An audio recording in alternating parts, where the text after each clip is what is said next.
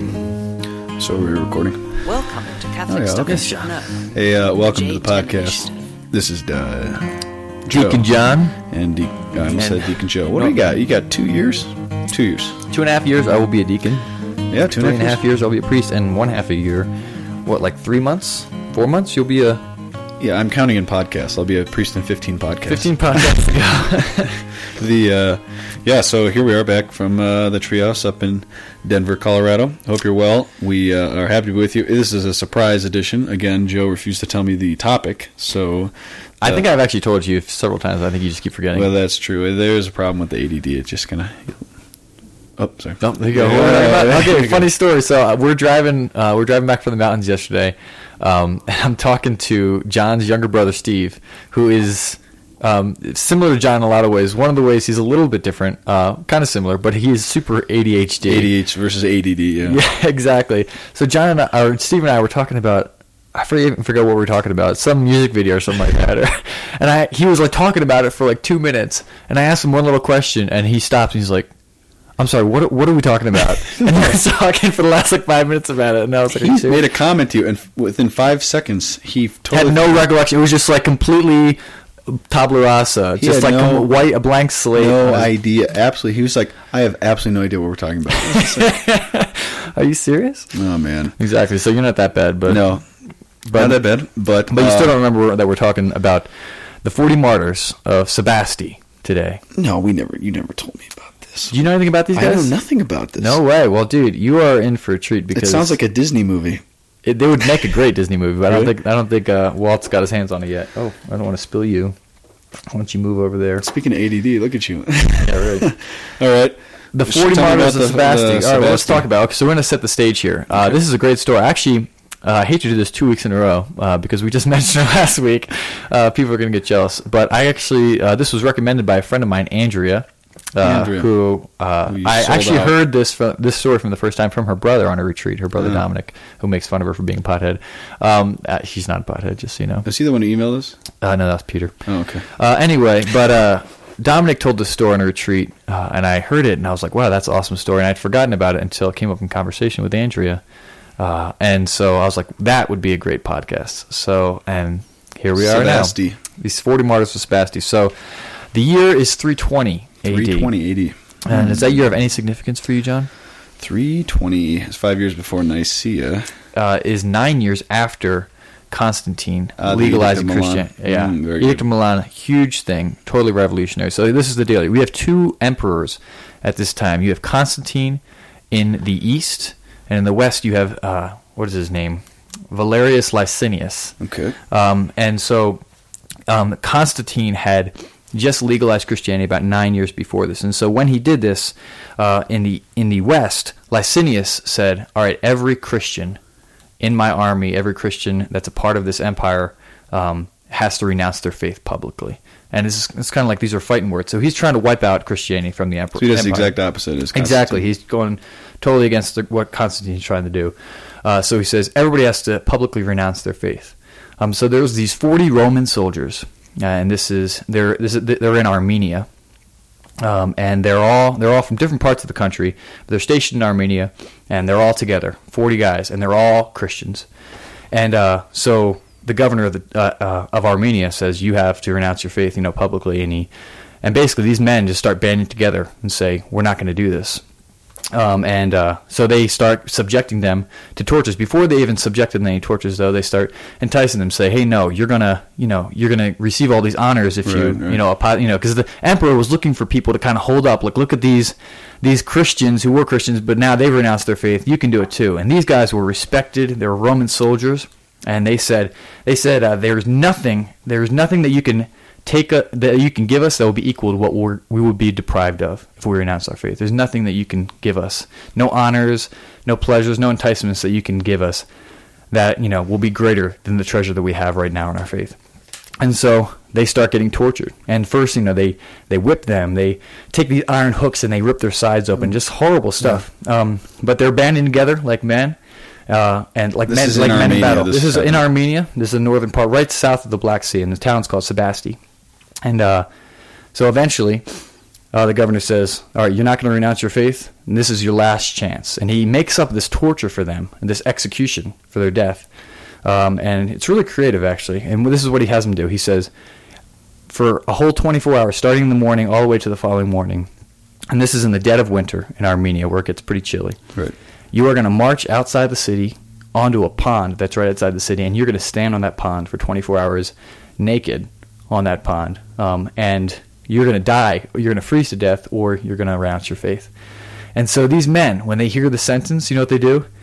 They just strip off the clothes and run out to the pond and start and joyfully doing it and encouraging one another. And, and that's what they're doing. They say, "Hey, this is one rough night that's going to get it us." sounds like your household in Steubenville. it does, but this is one night, one rough night that's going to give us an eternity of happiness. So these men are just banding together, and this is their prayer. They they led this prayer together, and their prayer throughout the night was there were forty in number, right? And forty has this this sacred. You know, there's 40, 40 years The in the deserts. Yeah, 40 is a very sacred number. So they say, Lord, we're 40 in number, and grant that you might receive us 40 in number this night uh, into your kingdom. And Ooh, so I like that. It's a beautiful Yeah. thing. Um, and so they're going, and throughout the night, and they're they're totally naked on the ice, standing there, holding uh, holding their line, and they really see this. This is this is the combat. I mean, these are soldiers. These are men who have fought together in wars, uh, encouraged one another, and know what it what know what it means to be a band of men together uh, and to win this battle. And they really saw they saw this as the greatest battle of their life. This is a beautiful thing, um, the greatest battle. And uh, but sadly, throughout you know, morning went by, the day went by, evening went by, the night comes. It's freezing. These guys are shivering, and so one guy, one cowardly soldier who can't take it anymore, staggers to the end. And oh yeah, on the shore, what they did, so they had these guys on the ice in the winter, and on the shore they had fires, you know, where the other Oh, soldiers were warming themselves. They had these hot steaming tubs, and all you have to do is come over here, and you'll be fine. You know, we'll take care of you. You'll I'll receive everything. So one guy staggers out there, goes in the tub, hits the water, dies right there. No way. Yes, and so one of the guards watching this, one of the guards who's you know on the shore, is not a Christian, doesn't know anything about the faith, but he's watching this guy die, and he looks up after this guy dies, and he sees this vision, and he, in the vision he sees these heavenly spirits coming down, and wrapping kingly garments around the martyrs, and and putting crowns on their heads and giving them gifts. And it's just like, which is beautiful because that's, I mean, you talked about sacramental reality last week. That's exactly what's going on. I mean, these are the jewels uh, that God is giving them the reward now. Wow. You know, and comforting. And we hear these stories from you know the Colosseum when the martyrs were getting killed, and them being joyful and actually Right, having right. in the midst of this suffering this radical joy. And so this this this soldier sitting on the sidelines in the shore sees this vision, see these angels coming down, all these gifts getting bestowed on them, being wrapped in these kingly garments, and he on the spot. The grace comes, he's converted. So he takes off his clothes And goes out. He goes out. Oh so man. they went down to 39, and he replaced them, so there were still 40 in number. Died that night, and that was it. Oh, that's not it actually. Yeah. Did they all die? So they all die, except you know, the morning comes, they're all dead one by one. They start falling, they're dying. Um, morning comes, uh, and the soldiers are taking the bodies uh, to burn the bodies, and they find one one soldier who's still. I mean, he's frozen solid, but his eyes are open. He's barely breathing, um, and he's the youngest soldier there. And these are all guys in their in their twenties for the Right, most part. right. You know, in the in the height of their youth. And there's one guy, the youngest guy. His name's Melito and uh, he's barely dying. And Melito, his mother, lives in the town, Sebaste, so she's there and she's encouraging him. Um, and when the, the when the soldiers who were taking the bodies away to burn them found this one soldier still alive, they actually put him aside and said maybe he'll he'll come to his senses and he'll you know apostatize. And uh, the soldier, the mother of the son, sees this happening, and she sees them take his son and put him to the side, and she's like, no. And so she goes over to him and says, Son, you know, you have fought this battle all night, and I will not allow them to deprive you of your victory.